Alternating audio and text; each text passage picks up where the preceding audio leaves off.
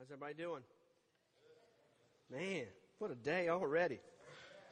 Right? All right, well, let me, let me go first and you're next. Man, I mean, come on. The choir, I mean, I was just sitting there listening. When I was listening to the choir, I thought, um, there's bound to be, uh, I started thinking about thunder a little bit. I said, there's bound to be some kind of thunder roll up there that's a little jealous because we're out doing it. I mean, we're, I mean, the, the choir and the Craig you got, it was just awesome this morning. I mean, I'm just, I'm just ready to preach. That's, that's just how it is. So, hope you're ready to, ready to hear from God today because I don't really have my own words today, but I got God's words today. So if you have your copy of Scripture, go to Luke chapter 19. If you don't have a Bible with you, you can find uh, Luke chapter 19 and uh, page 1209 in your Pew Bible. You can pull that out and turn to Luke chapter 19. Zacchaeus was a wee little man, a wee little man was he. He climbed up. Wow. You know, I, I thought about singing that song at the beginning of today, and I, I really didn't know where it was going to go, but well, I guess the choir's still singing, man.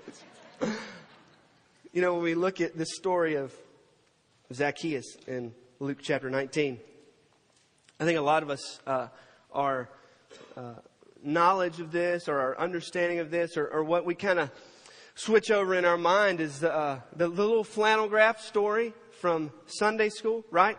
You know, you had the tree and you had the, the little man, the wee little man, and, and your teacher made him like run and he got up in the tree and you're like, oh wow, look at that. He, he was a short guy and he, he couldn't see very good because everybody else was taller than him. And so he needed to get in the tree and just climb a tree for Jesus kind of thing. And and I think a lot of us, that's, that's our, that's what we get from Zacchaeus. Like in our mind and our heart right now, I think for a lot of us, especially the ones who've grown up in church, that's kind of where we stop with him. Just the, the flannel graph story in, in Bible school or something. But I just got to tell you, there's so much more going on in this story than just the flannel graph story. Just the little, the catchy little song that, honestly, I, I had to ask some, somebody some help this morning because I was trying to think of the words and, and, and some, somebody helped me out. Chuck has a beautiful singing voice. Um, just look, if you're in the choir, there's your, you need to recruit him because he, he can get up and do a, do Zacchaeus well. So, um, what we have in Luke chapter 19 is just this phenomenal story tucked away in the Gospel of Luke and it's just, it's, it's a great story from an amazing book that we call the Bible. The Bible is so much more than just a collection of flannel graph stories.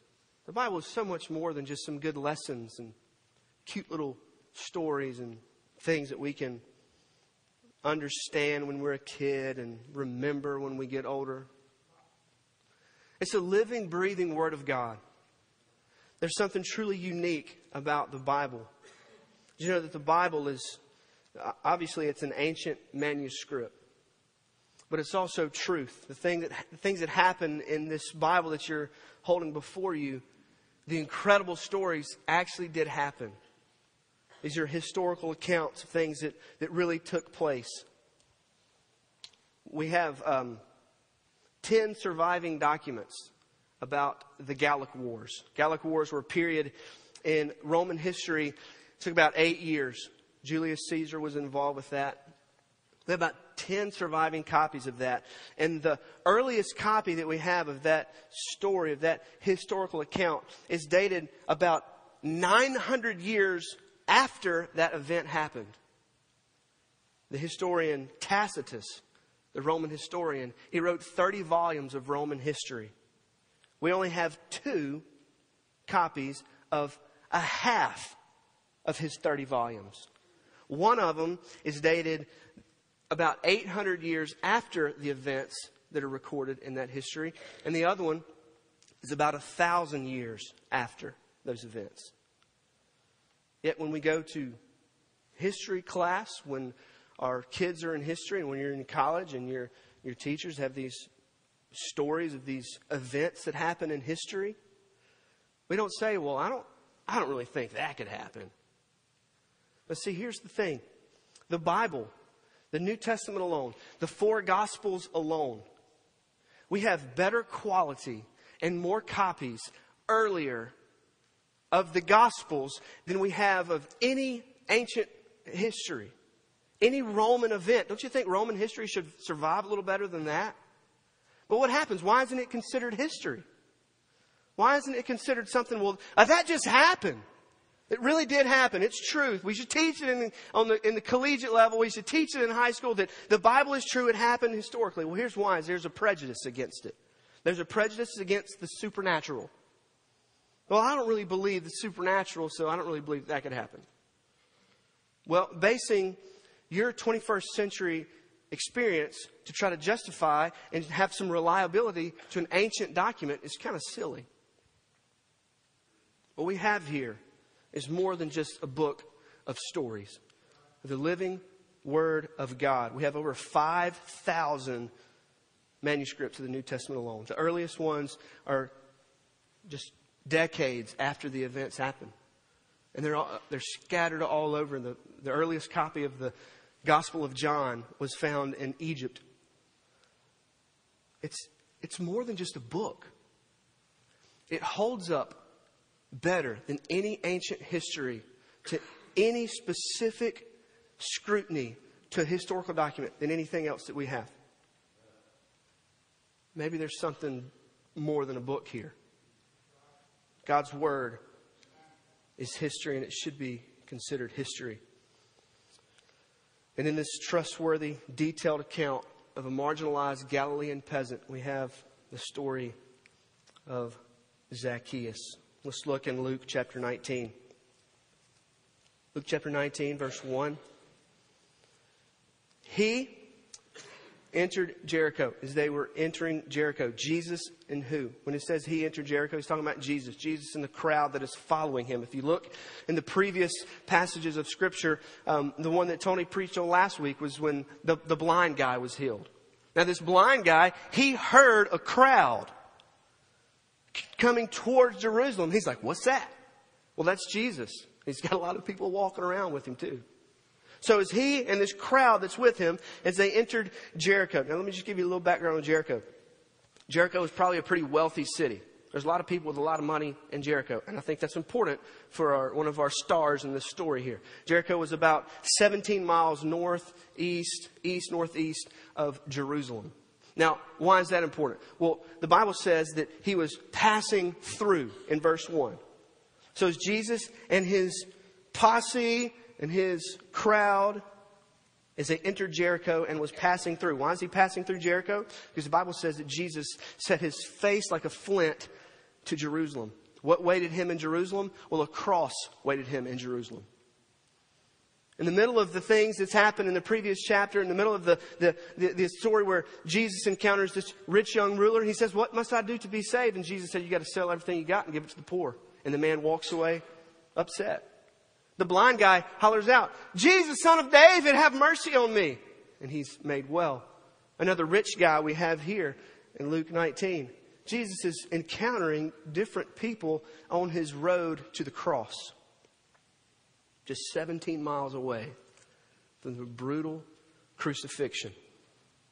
And behold, verse 2, there was a man named Zacchaeus. Oddly enough, Zacchaeus can, be, can mean clean or innocent one, which we, we know that Zacchaeus, in this moment in his life, can't really consider him clean and innocent. Why? Because it says, and behold, there's a man named Zacchaeus, and he was a chief tax collector. Now, I said earlier that Jericho was a wealthy city. So, in a wealthy city, the chief tax collector, he was a high roller, okay? He had a staff with him, okay? He had people that he paid to watch out for him. He was a short guy, right? We know that. So maybe he had one guy that he paid to hoist him up on a little thing. I don't know. But we know that Zacchaeus was very, very, very wealthy. He lived in a rich town. He had people working for him. They would collect taxes. He was a chief ta- tax collector. So what they brought, that came to him, and then he went above him to the Roman government. If you ever get a chance to go to Moldova, and I encourage you to do that, um, there's just something about driving through those rolling hills of great vineyards and seeing God's work in a different place in Eastern Europe. Um, I asked a question when I was in, in Moldova. I said, Well, who, who are the wealthiest people in the, in the city? And the guy that was driving, his name was uh, Boris, and he said, Well, the wealthiest people are the ones in the government. No, no, he said, Number one, the wealthiest people are the mafia. Second wealthiest people are the ones in government, and the third wealthiest people are the ones in the police.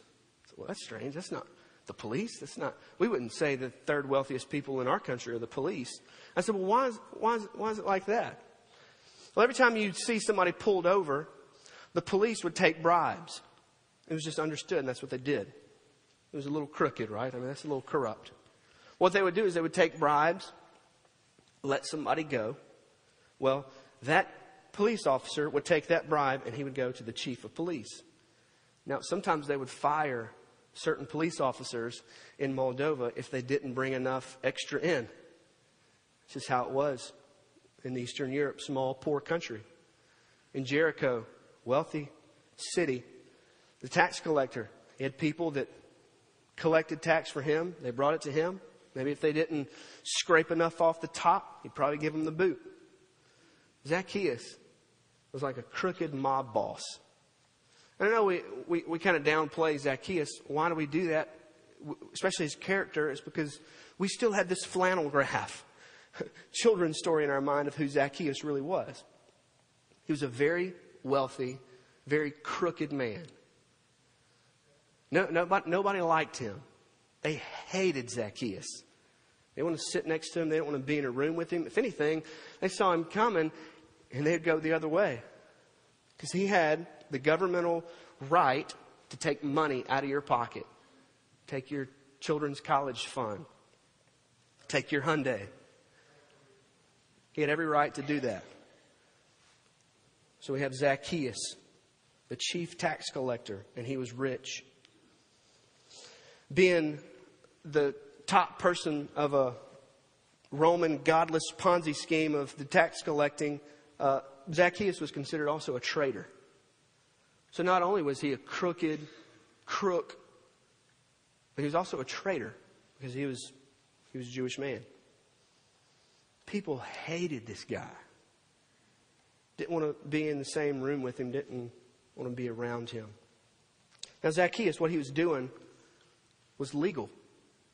In the system of the Roman government, what he was doing, it was legal, but it was sinful. Now that, that can, we can totally shift gears here a little bit and talk about that for a minute. There's things that we can do that, that are legal, but they're sinful. Oh, I'm not breaking the law, really. Gossip is breaking God's law, but it's legal. Adultery, lying, coveting. It's legal, but it's sinful. Zacchaeus, not only was he a traitorous crook, he was a sinful guy. What he was doing was technically legal, it was very, very sinful. Verse 3 He was seeking to see who Jesus was. He was just curious, okay? He just wanted to see who he was. Heard he was coming. He wants to put eyes on him. Now the blind guy heard Jesus coming. He put ears on him, so to speak. Well, next thing you know, he really got to put blind eyes seeing on Jesus. Zacchaeus, he just wanted to see him. Wonder why? Well, Zac- Zacchaeus heard the, the reputation that this Jesus fella had. Jesus had this reputation. He was, he was healing people, doing incredible, amazing miracles, but at the same time, people hated him for, for blasphemy.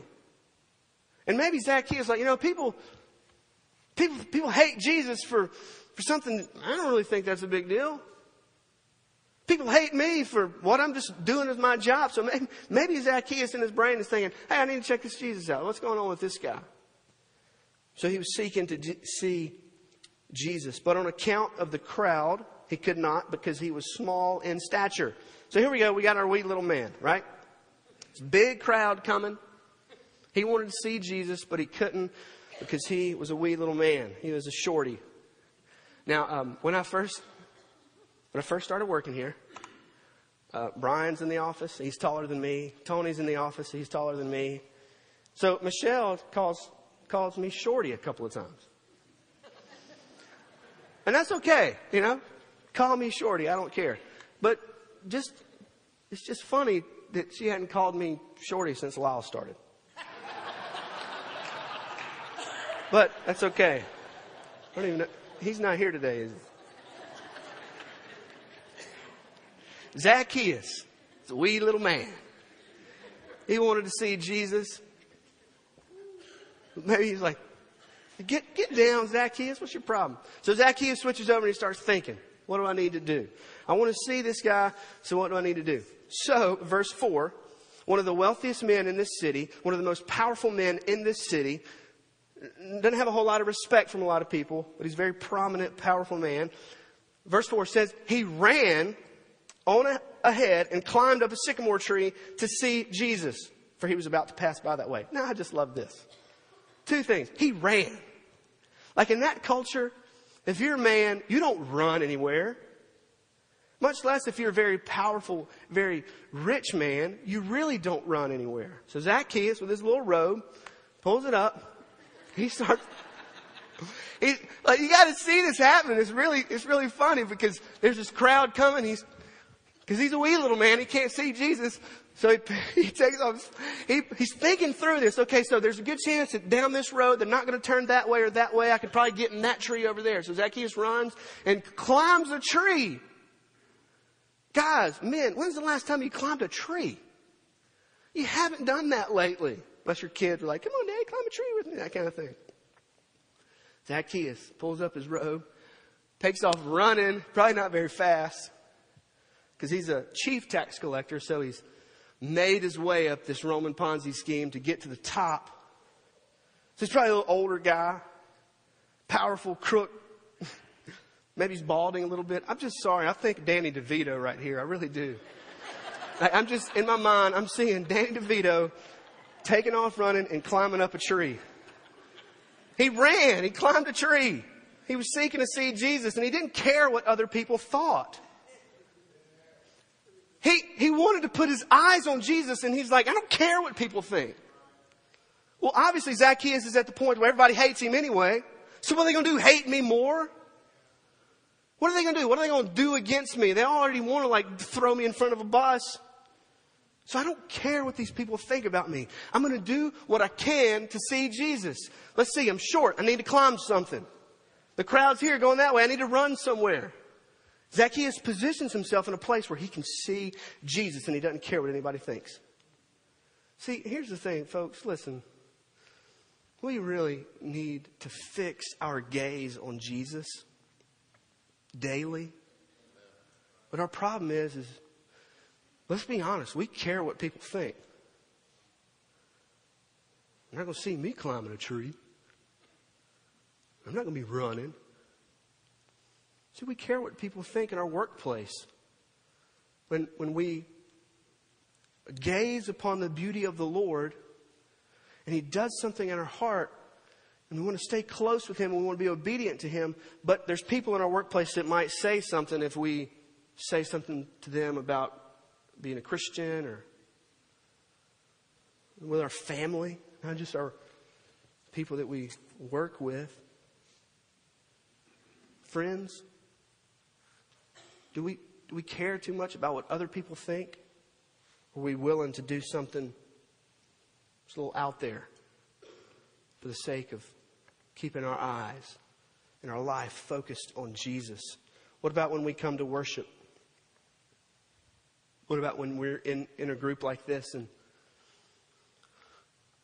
we sing songs like we sang today and, and if it doesn't just flood into your soul and it just doesn't burst forth with praise, then we got to, if somebody next to us might think we're enjoying worship a little too much. The book of Psalms is basically this huge book that God wrote to his people. And basically, to sum up the book of Psalms, Psalms is praise me.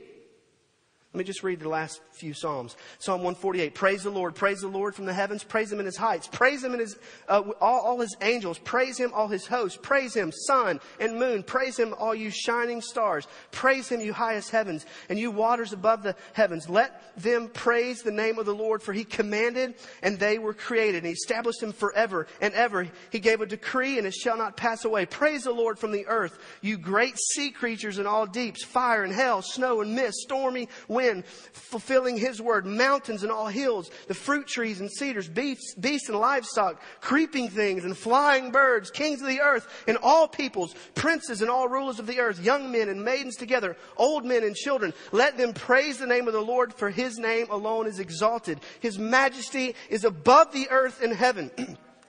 He has raised up a horn for his people. Praise for all his saints, for the people of Israel who are near to him. Praise the Lord. Praise the Lord, Psalm 149. Sing to the Lord a new song, his praise in the assembly of the godly. Let, the, let, let Israel be glad in its maker. Let the children of Zion rejoice in their king. Let them praise his name with dancing and making melody to him with tambourine and lyre. For the Lord takes pleasure in his people. He adorns the humble with salvation. Let the godly exalt in glory. Let them sing for joy on their beds. Let the high praises of God be on their throats. Psalm 150, the way God closes up the book of Psalms. Praise the Lord. Praise God in His sanctuary. Praise Him in His mighty heavens. Praise Him for His mighty deeds. Praise Him according to His excellent greatness. Praise Him with trumpet sound. Praise Him with lute and harp. Praise Him with tambourine and dance. Praise Him with strings and pipe. Praise Him with sounding cymbals. Praise Him with loud clashing cymbals. Let everything that has breath praise the Lord. Last phrase in the book of Psalms, praise the Lord. But sometimes we come here and we care too much about what other people are thinking. Hey, you didn't give me a little space. I'm about to praise my Lord here, you know? Like, you know, that's what, what happens to us. The last phrase says, let everything that has breath praise the Lord. What if that was switched around? Let everything that praises the Lord have breath.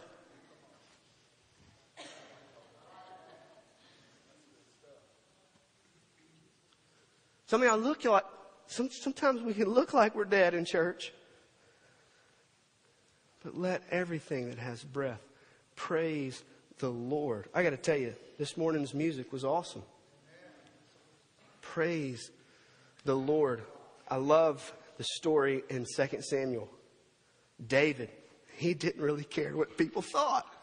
Man, the ark of God is coming back into the city of David. And David has this priestly kingly robe on. Not priestly, but kingly robe. He takes off the kingly robe. Basically what he's saying is, I'm really not fit to wear the kingly robe right now because there's a king that's greater than I am. So he starts shucking his clothes. He starts clapping and dancing because the ark of God is coming back into the city. And there's people that are just like, what is he doing? There's, there's this Michal. She's in the, in the window looking down and she's like, oh my gosh. Really? David, you're dancing? She even associates, it was kind of funny, she even associates him with those vulgar fellows. And David says, Listen here, lady. I'm going to get even more undignified than this. I'm going to get even more un- contemptible than this. Just watch and wait and see how I praise my king. You know, I'm not saying we got to derobe in here. But what I am saying is, when our heart is connected to a holy God and you come before Him and worship, we should praise Him. Are you really concerned about what other people are thinking about you during worship? You should be concerned about what God is thinking about you during worship. when we stand before our King in heaven, exalting and praising Him, how are we going to look? Man, we're going to worship.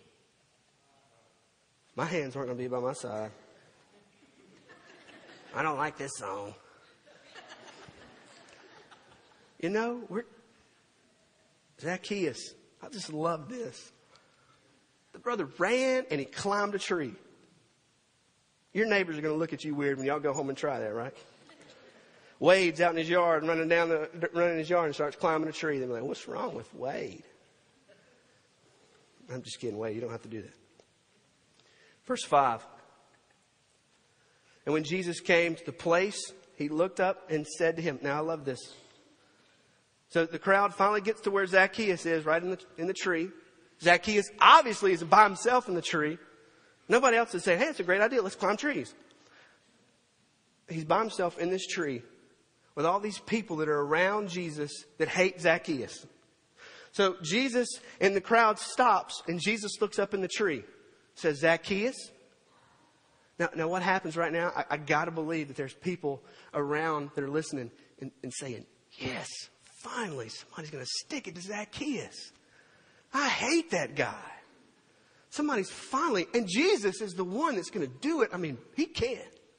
I can't say anything to him, but Jesus can. He says crazy stuff all the time. So you gotta see this picture that Jesus says, Zacchaeus, Zacchaeus is, you know, I don't, we don't really know what he's, he's thinking at this moment. Hurry up and come down, for I must stay at your house today. Man.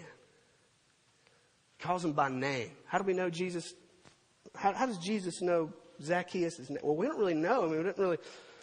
Maybe he just knows some of the crooked criminals in Jericho but he knows them by name. I don't think anyone said, Hey, Jesus, see that guy up there? That's Zacchaeus. We should throw something at him. I don't, we don't know why Jesus knows his name, but he knows his name. And he calls him by name. I'm coming to your house.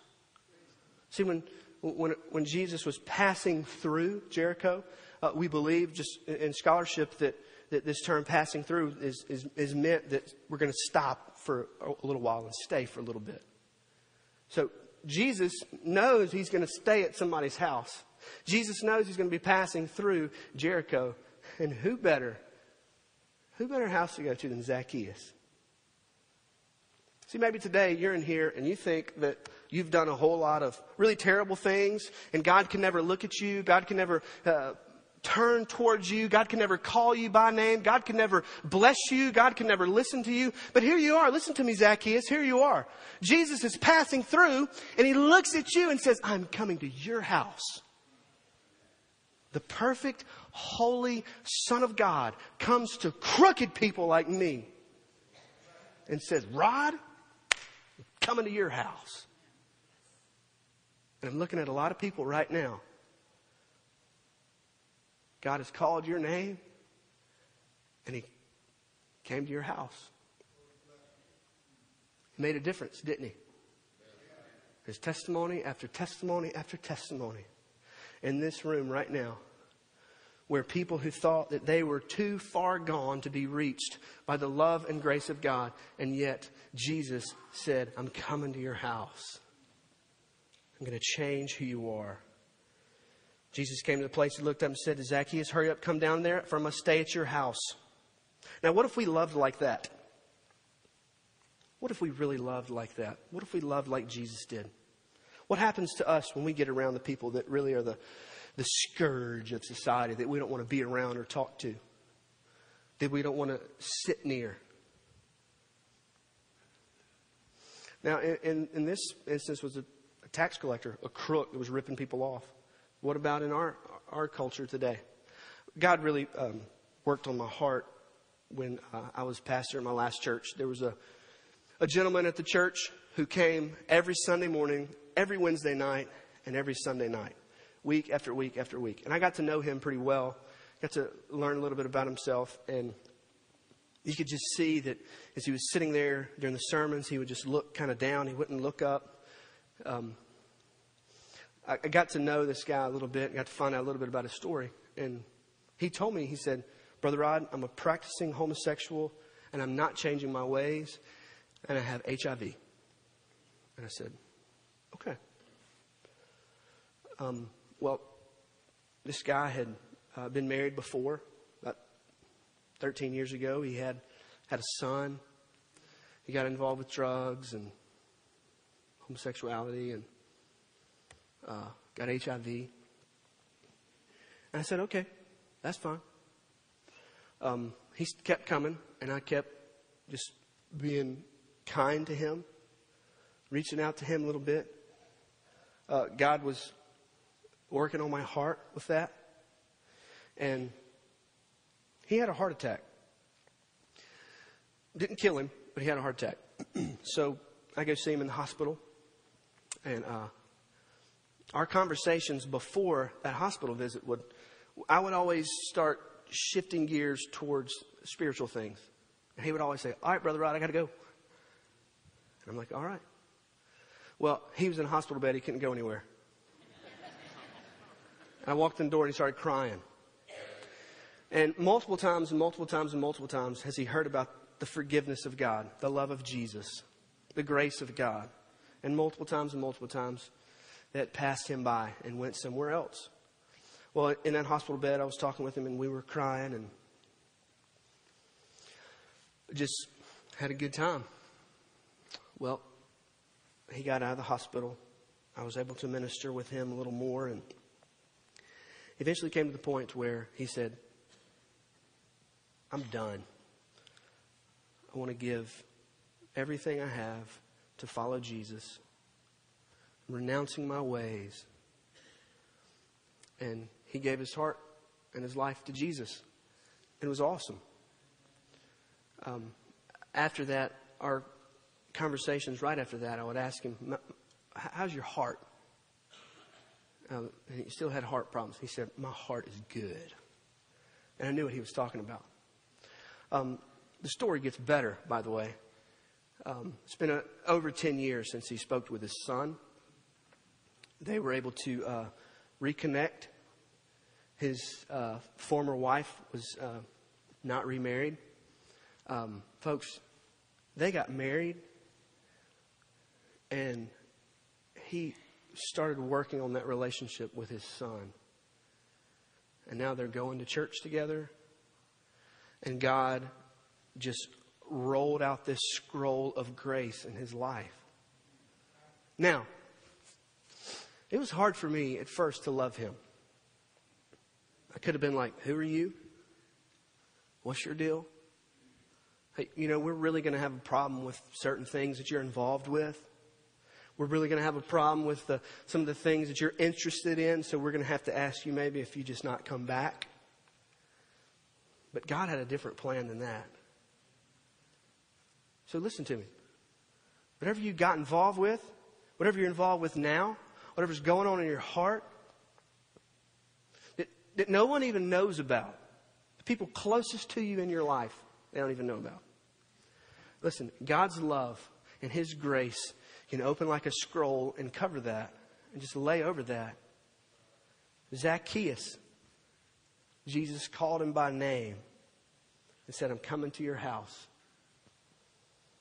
What happens? Verse 6 says, So he hurried and came down and received him joyfully. Received meaning received into his home joyfully. So they now they're going to Zac, Zacchaeus' house. And, and now Zacchaeus is so different because he's in the presence of the Lord. There's something about being in the presence of the Lord, people. There's something about being in the presence of Jesus. Psalm 16:11 says, "You make known to me the path of life. In your presence there is fullness of joy. At your right hand are pleasures forevermore." The psalmist says in 21:6, "For you make him most blessed forever. You make him glad with the joy of your presence." Jude verse 24, "Now to him who is able to keep you from stumbling and to present you blameless before the presence of his glory with great joy. There is great joy in the presence of the Lord. Zacchaeus in a tree. Jesus said, Come down from there. I'm coming to your house. Zacchaeus received him joyfully. And there's a difference between joy and just being excited about something. He received Jesus joyfully. Verse 7. And when they saw it, they grumbled. They being who? The crowd what they say? He's gone in to be a guest of a man who is a sinner. There's a word in, in, the, in the text that's, that's used for the word grumbling. They started growling a little bit. They were grumbling amongst themselves. They were grumbling because a man got saved. And let me ask you this personal question. Don't answer out loud, please. Is there anybody in your life Now, this doesn't, this, this is not for everybody, I don't think. Is there anybody in your life that if God touched and changed their life radically, that you would grumble about that? Now, now, here's the root of what's going on with that is really unforgiveness. There's somebody that maybe in your past who has hurt you, who's done something wrong to you, and if they come to faith in Christ, you're not happy about it. Well, that's maybe something that you need to bring before God today. They grumbled. Verse 8, it says, Zacchaeus stood and said, Now, we, we have some time issues going on here because maybe this is during or after dinner, because what, what we see in the text is Jesus says, Hurry up and come down, and Zacchaeus hurry up and came down, and the next thing you know, Zacchaeus stood. Now, that doesn't mean that Zacchaeus fell down the tree, and he's laying there, and then he stands up. But what we have as far as time frame is this there, there's there, maybe the meal is already passed. Jesus has been able to do some teaching. Jesus has been able to instruct him maybe about the kingdom by now. They're sitting around, they're relaxed. And so what happens is Zacchaeus, he stands and says to the Lord, Behold, Lord, calls him Lord, calls him the word for master. Now, receiving Jesus joyfully means you make Jesus your Lord, your master. He says, Master, listen to this, this is good stuff. The half of my goods I give to the poor. Now, that's a 50% tithe of everything that he had. He's going to give it away to the poor. Now, here's the deal when God infiltrates your heart, it changes things. This crooked, greedy guy says, I'm going to get half everything I got to the poor. Well, that's great. And if I have defrauded anyone of anything, I'll restore it fourfold. Zacchaeus uses this term fourfold. He uses this idea of when, um, when someone in the Old Testament, when they would steal an animal and, and that animal would, would be sold or, or die, that person would have to come up with some retribution or, or restore it fourfold because that's like the worst thing you could do. Like the worst thing you could do, man, you could take somebody's stuff and then sell it to somebody else. And if, if you were caught doing that, you had to turn that over fourfold to them. Zacchaeus is saying, I'm, I'm a sinner. Fourfold. The worst thing that, that I could possibly do. That's me. I've done that. And I want to restore that back fourfold. And Jesus said to him, Today salvation has come to this house, since he also is a son of Abraham.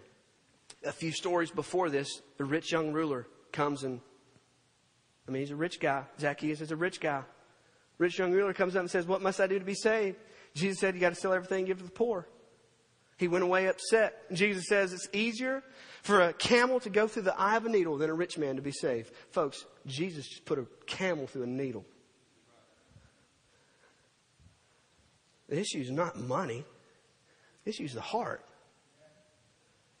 What we do with our heart, not what we do with our money. And what we do with our heart reflects in what we do with our money. It happens. Zacchaeus says, half of it to the poor. If I've defrauded anybody, I'm going to fourfold repay it. Zacchaeus was born again, son of Abraham, into the house of God, adopted into his family. Here's an interesting, interesting thing that we don't have in the Bible about Zacchaeus. Zacchaeus goes on to be appointed by the Apostle Peter as the bishop of Caesarea. Caesarea is a prominent place. It's basically, Zacchaeus goes on to be the pastor of pastors. Now, what happens in Zacchaeus' life happens to us, happened to me. I had an encounter with Jesus and he changed some stuff, right? Some of y'all had an encounter with Jesus and, and things got, they, they just change. And that's great. Zacchaeus is a picture of grace. Zacchaeus is a picture of hope. Zacchaeus is a picture of God's restoration. I think we can practically take away a few things from this passage today. Not only have, hopefully, we changed our mind, and, and it's not just a flannel graph story anymore, but it's some, something so much deeper. Some practical things that we can take away from this is the first thing is just restitution. You notice what happens with Zacchaeus? He, he understood that he had done some wrong. And he didn't just say, You know what, Lord? I'm sorry about that. Now, repentance is turning from your sin and turning to Jesus. But sometimes within repentance, there's, there, there's, a, there's a lining of restitution that might need to be done. Just with the story with the, with the guy at my last church. He got saved. He repented of his sin. But there was something else that needed to be fixed. There's something else that needed to be changed. And maybe you're in here today and you, you've embraced Jesus. Jesus said, Hey, I'm coming to your house. Come down. And you joyfully received him. You've repented and turned from your sins. But maybe there's something that needs to be restored in there too. Maybe you've defrauded someone. Now, maybe it is something that's monetary. Maybe there is a defraud on your part that's with money. Well, you need to pray about how maybe God can have you restore that. But I think restitution can go far beyond just money stuff. I think maybe we've defrauded in other ways sometimes. Restitution is not paying God back, but it's a new person with a new nature, with a new friend in Jesus, simply being a friend to others. What have you taken that you should give back? Have you defrauded anyone? Anyone of anything? I think a lot of people in here would say, I'm not a thief. Really? Have you taken something from your kids? Have you taken something from your work? I think that if we're lazy, I think that's defrauding our work. I think if we neglect our kids and our family, I think there needs to be some restitution there. See, repentance is turning from your sin and turning to Jesus, but restitution is trying to wrong, right some wrongs, trying to make some things right. Have you defrauded your kids, whether they're young or old? Your spouse? The church? See, God has gifted us individually with spiritual gifts to use for the edification of the body. If you're not serving the body, the church. Maybe that's, maybe you're defrauding the church. You need to use your gifts and your talents and your abilities to edify and build up the church. What have you neglected? And, see, here's the thing. When we start thinking about this, and, when I was putting this together, I thought that maybe I should start putting some lists together of some things to jog, jog your mind a little bit, but I think you can do that on your own. What are some things maybe you've neglected? Maybe you need to restore what you've neglected. What are some joys you have stolen? Maybe you need to restore the joys that you have stolen from someone. What sins have you not dealt with? There needs to be some restitution there. What if you, and, if, and I'll say this because this is personal to me. What if you've seriously hurt someone that's now dead? How can you, how can you forgive someone? How can you have a, a time of restitution, of reconciliation with someone you can never talk to again? Now, they might have done you wrong, but maybe there needs to be some restitution there. Um, and I think I've talked about this before, but it's just really personal to me, and I think it's, and God's been able to use it to, uh, to minister to others. Um, I had a really bad relationship with my father, and um, it was tough. Uh, I got to the point where I hated him. I wanted to kill him. It was so bad. I just, and, and honestly, what it stemmed from was just my heart was just a train wreck. Now, God restored my heart. God said, Rod, I'm coming to your house. I'm going to stay with you. And salvation came to my house. And He saved me. But I had this broken relationship with my dad. My dad lived, uh, stayed away in, in uh, another city. And um, God was continuing to, to work in my life and work in my heart. And, and, and He really pressed upon me. He really basically said, Rod, you can't move on in your ministry and your walk with me until you reconcile that relationship with your dad. It was tough. I was 19. I got a buddy of mine said, We got to go to Birmingham. We got to go. He's like, All right. He's a college kid. He's like, Sure, road trip. And so we drive up to Birmingham and get there um, at night to a hotel. Now, we're both 19. If you know anything about hotel, you can't get a hotel room if you're 19. Um, maybe they changed that. I don't know. Um, and I show up at the, the, just already just weighted down with the situation. I show up and the lady's like, I'm sorry, you're not old enough. I can't give you a room. Well, I ended up telling her why I was there and she was crying. She was thinking about her dad. And, and there's no repentance or restitution or reconciliation there. And so the next day, I went up to my dad's house and knocked on the door and walked in, and there he was. He was really surprised to see me because we didn't really talk much. And I said, I got to talk to you. I said, okay. So we went, went to a little cafe, and I just laid out all the reasons I hated him. And I said, every one of these are the reasons why I couldn't stand you. But here's the thing I don't hold any of those things against you anymore. I, pray good things for you now. All the imaginary conversations that I have with you now are good and not me pushing you downstairs and throwing you out of a window. And shortly after that is when my dad started going downhill. He started getting sick, and then his, his body and his mind started crumbling, and then he died. He's been dead for about a year, two years now. Um, now, I, I believe that I was the one that was defrauded in that situation. But also believe that the restitution needed to happen. Now, my dad, I, I, restored that relationship with my dad before he passed away. But maybe you're in a situation where there's a relationship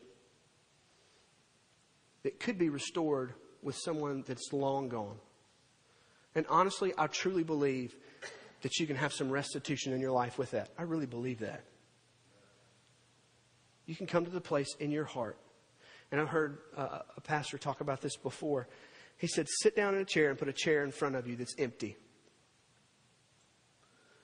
Whatever person that you need restitution with, if they've gone on, if they've passed on, visualize them sitting in that chair in front of you and talk to them. Now, that might seem kind of odd to a lot of us in here, but some of the people in here that, that have a relationship, it was awful, and you can never find any restitution with that, and right now you kind of have some angst in you because of that person, former spouse, former parent, or whatever, I think there needs to be some restitution with that. And only in God can you have restitution. Only through the power of the Holy Spirit can things that have been eaten by the locust be restored in your life. So maybe some people in here need some restitution. So the next practical thing I think we can come from this is not just restitution, but generosity. Zacchaeus, man, he turned into Captain Generous. That's, that's, that's wonderful. We can ask ourselves, are we greedy or are we generous? Generosity should extend to our friends, our family, the work of God, and the poor. Here's the deal. You don't need a lot of money to be generous. Some of the most generous people I know, I ain't got much. But they're generous. See, here's the thing with being generous generous is just your act of giving. You think there's something maybe that you can give that's not just coming out of your pocketbook? You think there's a way that you can give that's not just pictures of dead presidents on paper? Yes. You can say, I have zero money the bottom of my bank account has a hole in it. Every time I put something in it, it comes out the bottom. And you can be the most generous person in the world because you have stuff to give. You have a smile to give. You can give. You give a phone call. You can give a letter, a compliment, a high five. Go up to some of these little kids running around here. Some of the kids that come to our church and maybe, maybe, maybe they're just, they're just having a tough time at home. We don't know everything that's going on in their house. Once you get down and say, hey, give me some knuckle. That's pretty, honestly, that's being generous. You just gave a kid something. He's going to think about that. The, the, some part that day, he's going to like that because you were generous. One of the things that I've seen in our church is great generosity. I've seen it in the giving that people do. I see it in, and by all means, please hear me. I'm not saying that you need to give more money and pay, put more money in the plate. I've seen generosity above generosity here at this church. But one thing that we can look at Zacchaeus and say is God did a work in his heart, he changed his life, and he made him generous. Generosity is something I think that we can give today. Because here's the truth is Jesus was the one in this story who was really generous. Jesus was the one that was generous. Jesus looked at this sinner that should be condemned to hell and said, I'm going to come to your house. I'm going to give you a gift. 17 miles from Zacchaeus' house, Jesus goes up on a cross. Zacchaeus goes up on a tree. Jesus goes up on a tree. 17 miles from Zacchaeus' house. Zacchaeus is born again. It's a family of God, son of Abraham. But the generous king was the one who showed generosity. And he died a brutal death. And he rose from the grave. And we can celebrate that today. That we have a generous king. There's your reason for generosity. That God has been generous to you. Give over and above and beyond what you have been, what you have. I mean, just give. Let generosity flow out of your repentance and your rest, restitution. The last thing that we'll take away from this practically is hope. Hope. Verse 10, Jesus says, For the Son of Man came to seek and save the lost. I love that statement. That could have been the whole sermon based around that. We could have done so many things with that. Jesus uses the term Son of Man. It's kind of his favorite self declaration. He calls himself the Son of Man a lot, and we see this coming from Daniel chapter 7. Daniel chapter 7, verse 13 and 14. Daniel has this visions. He says, I saw in the night visions, and behold, in the clouds of heaven there came like the son, one of the Son of Man. And he came to the Ancient of Days and was presented before him. And to him who is given dominion and glory and a kingdom to all, that all peoples, nations, and languages should serve him. His dominion is an everlasting dominion which shall not pass away, and his kingdom one that shall never be destroyed. Listen to me. Here's your hope. If Jesus is your friend, because he said, Hey, I'm coming to your house, I'm going to be your friend. He's your Savior. You have great hope knowing that Jesus, as He says, I'm the Son of Man, knowing that He knows full well that all authority, all power, all dominion, all everything belongs to Him. It's in His pockets. It's in His hand. He owns it all. And He's made you a son, a daughter of God. There's some hope for you. That He's taken somebody like you and somebody like me and He's turned us, us Zacchaeuses into His friends into his sons, into his daughters. Maybe you're here today and you feel like you're still up in a tree and Jesus is passing by. Well, Jesus, let me tell you something, folks. Jesus is looking at you today. He says, Come down. I'm coming to your house today. And he says, Salvation has walked in the door of this house. Listen to me, friends. I think there's a lot of people in this room who's still perched up in that tree. You've been there too long. Jesus died on the cross in our place for our sins so he could make us friends of God. So he could call us by name and restore us, redeem us, and make us right in his eyes. Today, if you're in this place and you feel like you're Zacchaeus, why don't you just hurry up, come down. Hurry up. Maybe scratch you up a little bit coming down the tree. That's what happened to me when I was climbing trees when I was little. Hurry up. Come down. Jesus is calling your name. By name. Right now, there's people in this room that Jesus is calling out by name. And he's saying, Come. Maybe you're a believer, been a Christian for a long time. Yet you don't feel like there's much hope right now. Maybe, maybe there's an issue that you're struggling with with restitution. Maybe there's something that's just wrestling in your heart and your mind right now that needs an issue that you want to be restored. What I would say, just come on. Come on down. Come down that tree you perched in and find restitution in the God that saved you. We're going to have a time of invitation. I'm going to be down front. Pastor Brian's going to be down front. If if the Lord is calling you by name, hurry up. Come down. The Bible says that Jesus was passing through Jericho. He was set on the cross. If he's passing through, passing by your house, passing by your tree you're up in, may it be said of you today that today was the day that salvation came to my house.